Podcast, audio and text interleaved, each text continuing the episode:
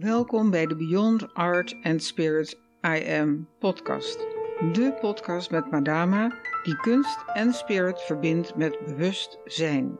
Dat doet zij door delen van haar teksten, schilderijen en muziek om jou op de tocht naar creatie, spiritualiteit en empowerment te inspireren. Ik ben Ida Guinee, je host. Madama, op de omslag van jouw Facebookpagina staat Madama Healing Art Genees streepje kunst. Dat is een thema dat we vandaag gaan behandelen. Met name wat betekent de helende werking van kunst, Madama's kunst, voor jou? Ja, nou, je ziet het. Het is inderdaad, je zei al, Madama's kunst. Het is natuurlijk niet uh, van de ene dag op de ander. Uh, je bent gewoon in feite kunstenaar, om het zo maar eens te zeggen. Je drukt je uit. Maar hoe meer je je verdiept in wat is nou in feite wat mij bezighoudt, Madama, als kunstenaar, was het toch de verbinding met je wezen, je kern, je creatieve kern. Dus het eerste werk, hè, zo wordt het ook altijd in de alchemie genoemd, is het zoeken naar je innerlijke geestelijke kern, je creatieve kern. En de tweede fase is het vinden en het in praktijk brengen. Nou, als je dus iets zoals ik al 50 jaar doet en ook elke dag en met een enorme intentie, dan kom je op een gegeven moment erachter dat alleen de verbinding met je wezen doet genezen. En dat is een weg dat ik ben gegaan door letterlijk ja, bergen en dalen, hè, dus je hoogtepunten en je dieptepunten. Maar wat is nou het geheim van dat je durft op een gegeven moment te zeggen kunst als medicijn van zijn? De helende werking van kunst, is dat je merkt dat op het moment dat je daadwerkelijk in wat ik dan noem de atonaar, hè, dus de atonaar dat is de alchemistisch begrip van een heel groot soort vat waarbinnen de processen plaatsvinden. Nou, dat vat moet je natuurlijk voorstellen als je eigen laboratorium van je ziel waarin de geest zich wil uitdrukken met de combinatie van de materie, CQ verf, CQ alles wat je op dat moment moet verteren, wat de wereld als het ware op je afkomt. En dat, dat, dat verteer je in je atelier, je atelier als een grote glazen bol, waarbinnen je dus dat proces aangaat van nou, wat is nou de kern? Kan ik aan, aan, aan bewustzijn, aan inzicht, aan perspectief hieruit pure. En de vorm die je dus krijgt, wordt geboren uit innerlijke noodzaak. Dus het is niet zomaar van, goh ja, ik laat ik eens een keer een leuk vormpje maken. Maar zoals ik, Madama, mijn kunst altijd heb ervaren, met alle ups en downs die daarbij horen, dat het een weg is naar heelwording dus daarom heb ik het uiteindelijk ook modern sacred art genoemd. En sacred betekent het de weg naar heelwording. heilig is heel, is één. En dat is eigenlijk, ja, je zou kunnen zeggen de rode draad, hè, tussen aanhalingstekens, van mijn werk. Ja, je zegt de weg naar heelwording. Is dat iets wat specifiek alleen voor jou is? Of is het zo dat dat proces waar je het over hebt dat zich uitdrukt in een vorm, hè, dus een schilderij of een krachtcirkel of een gedicht, dat het ook op de toeschouwer, lezer overkomt.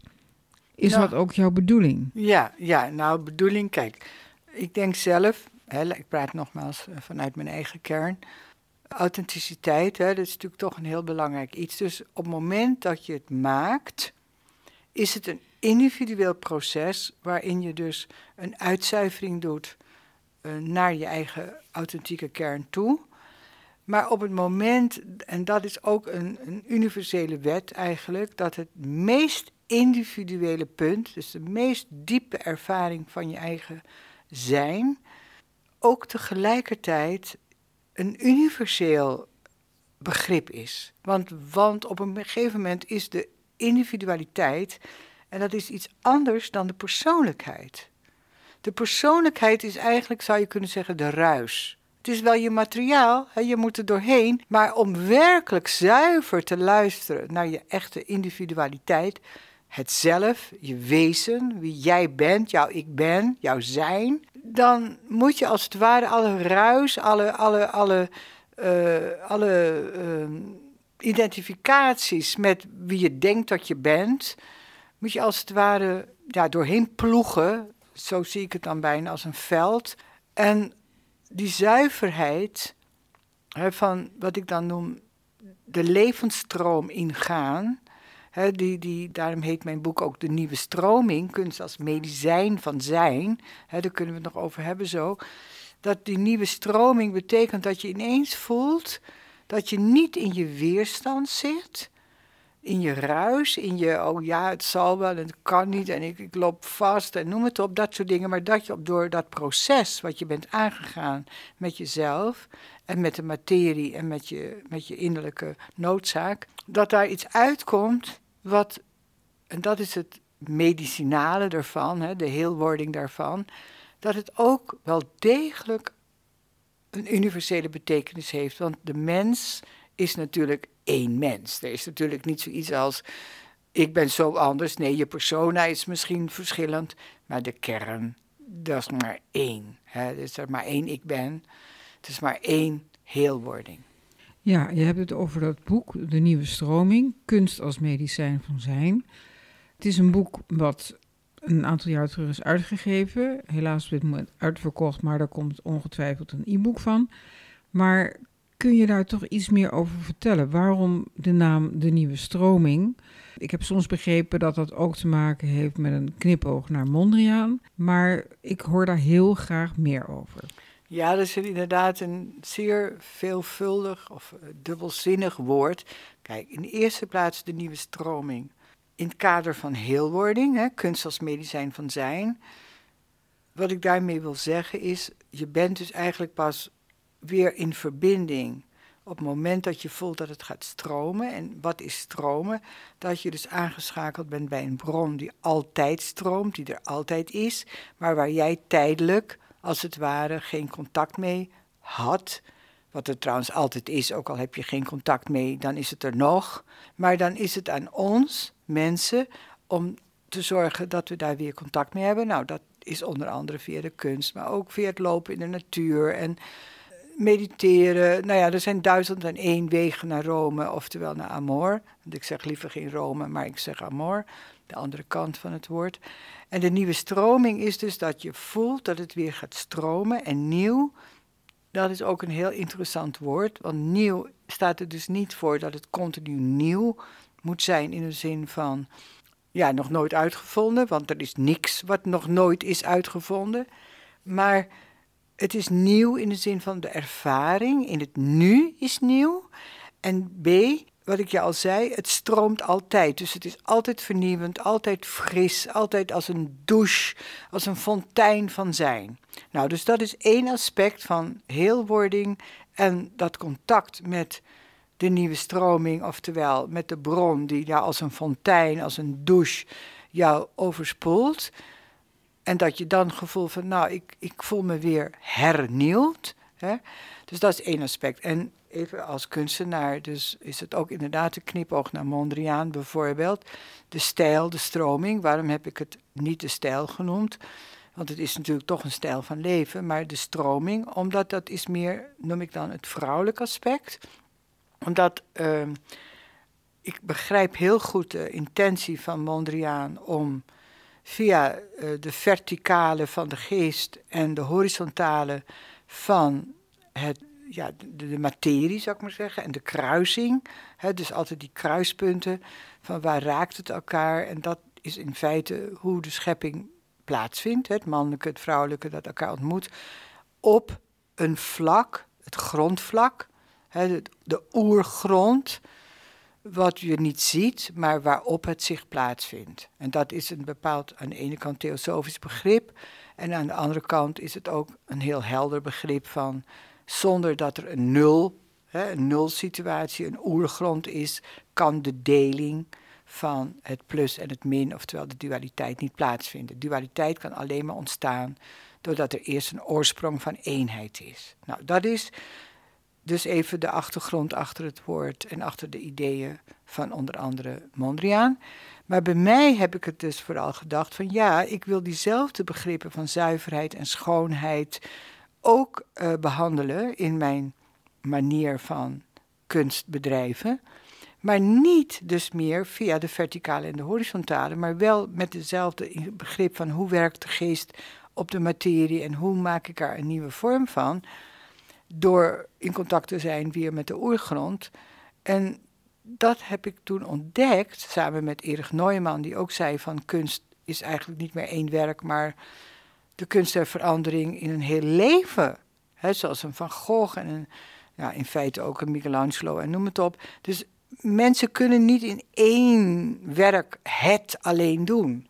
Nou, en dat gevoel van verandering, de kunst der verandering, de alchemie van het zijn, dat heb ik eigenlijk heel letterlijk laten zien in mijn boek De Nieuwe Stroming. Want daar zie je dus 50 jaar werk met van heel figuratief tot heel abstract, tot heel erg simpel en mooi, tot heel complex en kleurig. En kortom, er is geen touw aan vast te knopen dat mensen zelfs zeiden van hoeveel mensen hebben aan dit werk, aan dit boek uh, meegewerkt. En toen zei ik, ja, maar dat, dat, dat heb ik gedaan. En dat ze iets hadden van, nou, dit kan niet. dat je zoveel stijlen en zoveel. Maar dat is juist als je uitgaat van het zoeken naar de kern van ook je onderwerp of het nou het onderwerp is van bijvoorbeeld hoe doe ik het zwarte gat, of hoe doe ik bij wijze van spreken hoe de, de horizon en de zee en hoe ontmoeten die elkaar? En wat voor verschillende nuances en stemmingen hebben die? En als dat ook nog als uitdrukking is van mijn ziel, hoe ga ik dat allemaal doen?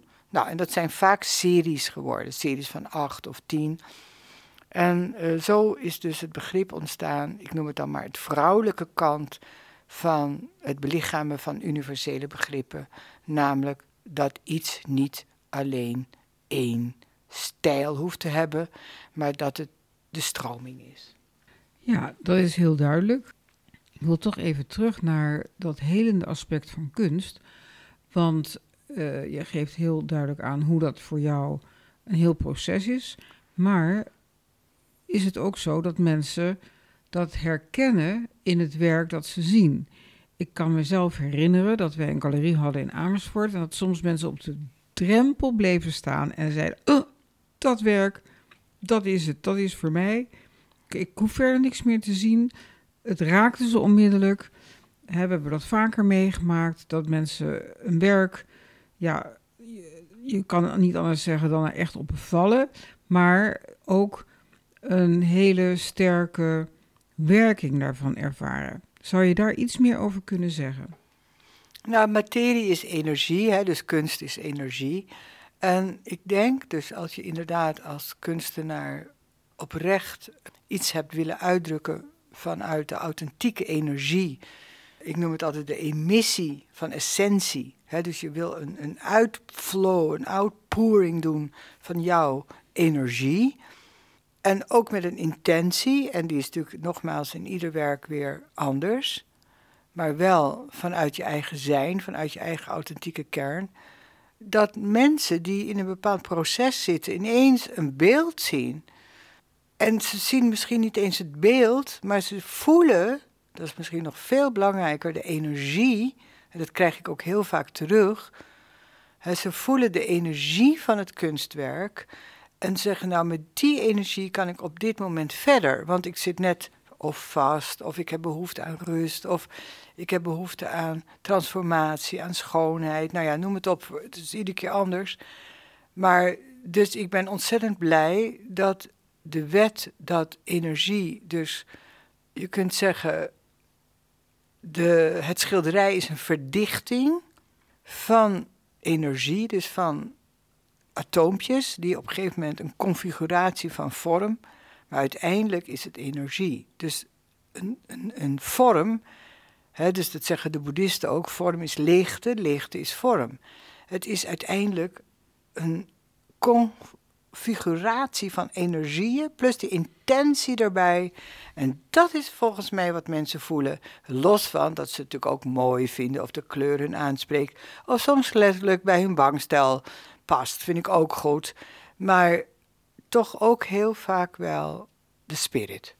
Ja, ik herinner me inderdaad een voorbeeld van iemand die een werk koopt en dat het ook een hele sterke uitwerking heeft in bijvoorbeeld een persoonlijk leven of in een totaal andere inrichting van een huis. Zodat je dus eigenlijk merkt dat zo'n kunstwerk veel meer is dan alleen ja, een, een afbeelding, hè, wat je hebt met een reproductie of iets dergelijks. Je merkt dat de energie van dat werk doorwerkt in de persoon, soms in het leven van die persoon, op een heel specifieke manier. Ja, dat is juist zo mooi van, vind ik toch, hè, daar gaat niks boven, een levend kunstwerk. Natuurlijk, repro's kunnen wel prachtige modellen zijn, hè, dat je toch, ja, dat spreekt je aan natuurlijk. Je kan niet alles uh, levend zien.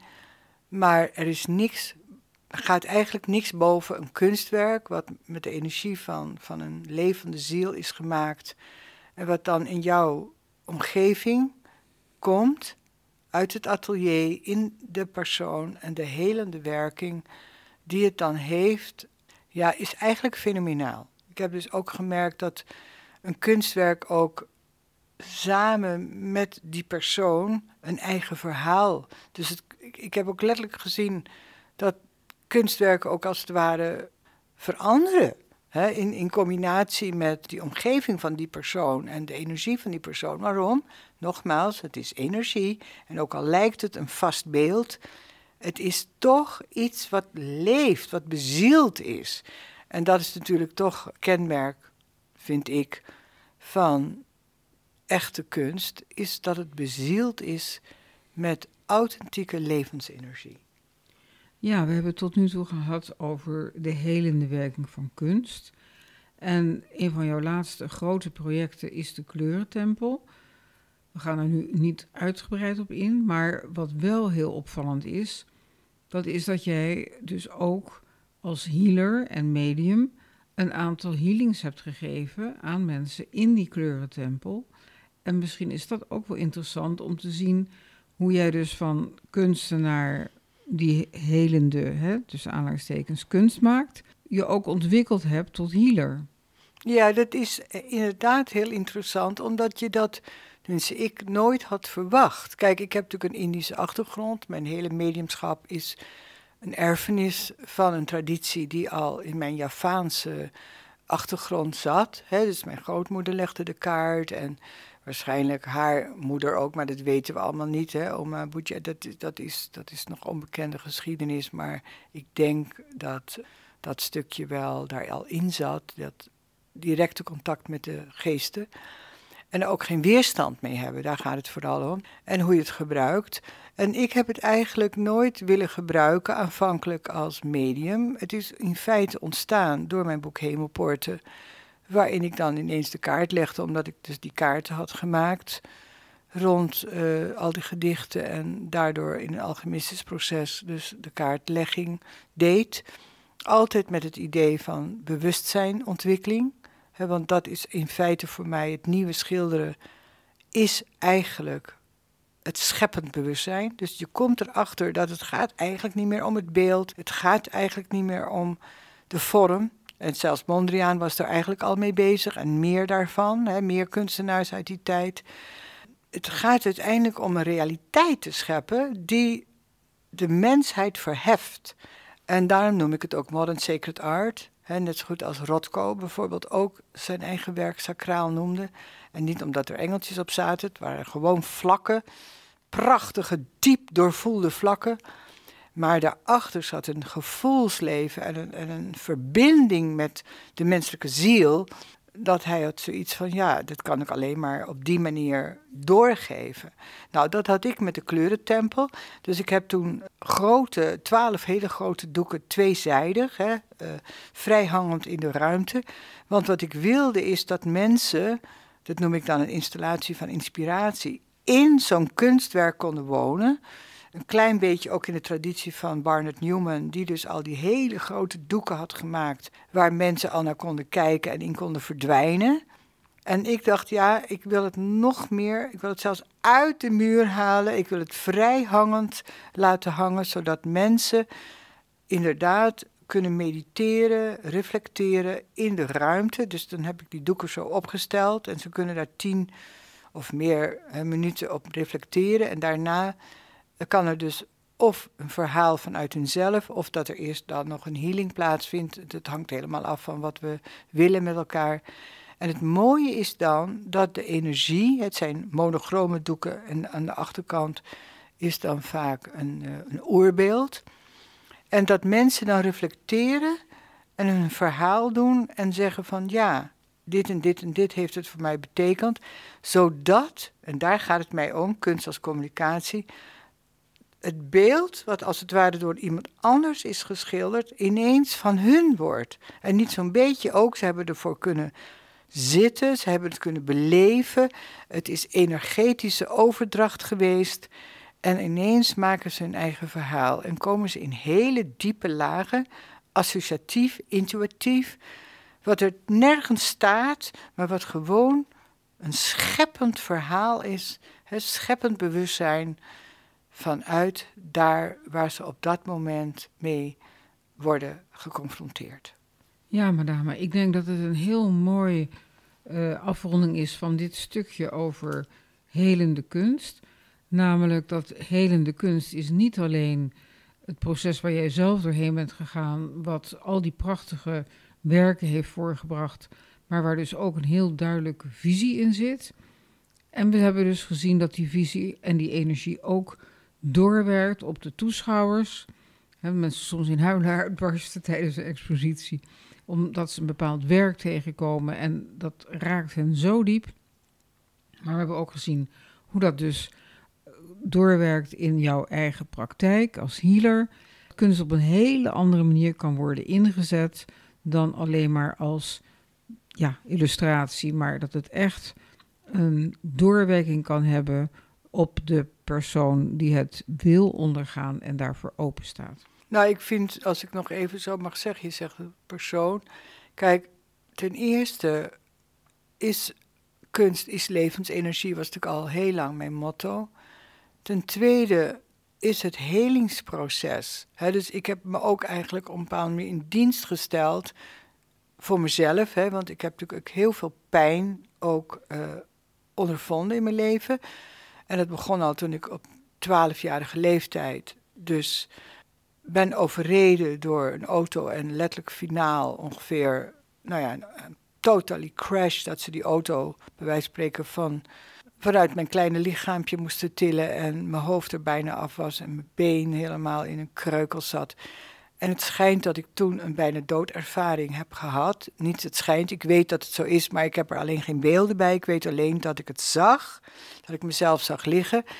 En ik weet dat de traditie ook is dat veel mensen die zo'n ervaring hebben gehad, daarna ook inderdaad of medium worden of gaan schrijven. Of, nou, ik, mijn moeder zei altijd, daarna ben je gaan tekenen. Nou, dat klopt ook. Op mijn veertiende jaar wist ik, nou, ik wil kunstenaar worden. Dus dat verdrijven van de pijn, de exorcism of pain is a painting. Nou, alleen in het Engels is dat zo mooi natuurlijk, pain en painting. Maar vooral de exorcism, de verdrijving. Dus de uitdoving van iets waar je toch in gevangen zit op dat moment. Iedereen kent het woord pijn. Iedereen kent ook de beperking van je persoonlijkheid. Dat je in enorme weerstand zit van ja, wie ben ik nou? En ik pas niet in de maatschappij. En noem het op, al dat soort verdriet en calamiteiten waarin je helemaal verschrikt kan worden in het geweld. Zodat je jezelf bijna gaat haten, zo erg kan het zijn. Nou, daar vind ik dus dat voor mij, en daardoor denk ik ook als medium voor anderen, de kunst, dus het uiten ten eerste van jezelf, het beleven ook van kleur en vorm als heling, want dat heb ik me toen voorgenomen. Ik wil uit die pijn, ik wil heel worden, ik wil, wil gewoon mezelf zijn, laat me zeggen voor het ongeluk, maar je kunt ook zeggen voordat dit gebeurde of dat gebeurde. Ik wil mijn onschuld terug. Nou, en dat vind ik het waarom ik zei kunst als medicijn van zijn. Want dat heeft het aan mij zelf gegeven, maar ook merk ik dan in de loop der jaren als praktijk van coach en medium en healer, dat ik het ook anderen kan geven. Maar dat is allemaal door De commitment aan het feit dat je weet dat het leven aan principe niet alleen pijn is, maar zijn. Ja, dankjewel. Het leven is inderdaad een geschenk wat wij krijgen en wat wij zelf ook verder vorm kunnen geven. Super bedankt dat je geluisterd hebt naar deze aflevering van de Beyond Art and Spirit I Am podcast. Het is ons doel om zoveel mogelijk mensen te inspireren, zodat er meer creativiteit en bewustzijn in de wereld komt. Ben je nieuwsgierig naar de volgende aflevering? Abonneer je dan in je podcast-app door te klikken op abonneer. En klik ook even het belletje aan als je op de hoogte wil blijven van nieuwe afleveringen. We zijn heel benieuwd naar reactie, dus laat een review achter, de 5 sterren ranking op Spotify of een geschreven review op Apple Podcasts. We vinden het fantastisch om feedback te krijgen van jullie, onze trouwe luisteraars. Dank je wel. En wil je voortaan alle nieuwe podcastafleveringen overzichtelijk onder elkaar? Abonneer je dan op deze podcast. Klik in je podcast-button subscribe en je ontvangt automatisch een berichtje als er een nieuwe podcastaflevering verschijnt. En wil je meer weten over een thema, schilderij of gedicht? Stuur een mail naar info.madama.nl. Meer info vind je ook op de website www.madama.nl. Dank voor het luisteren en graag tot een volgende keer.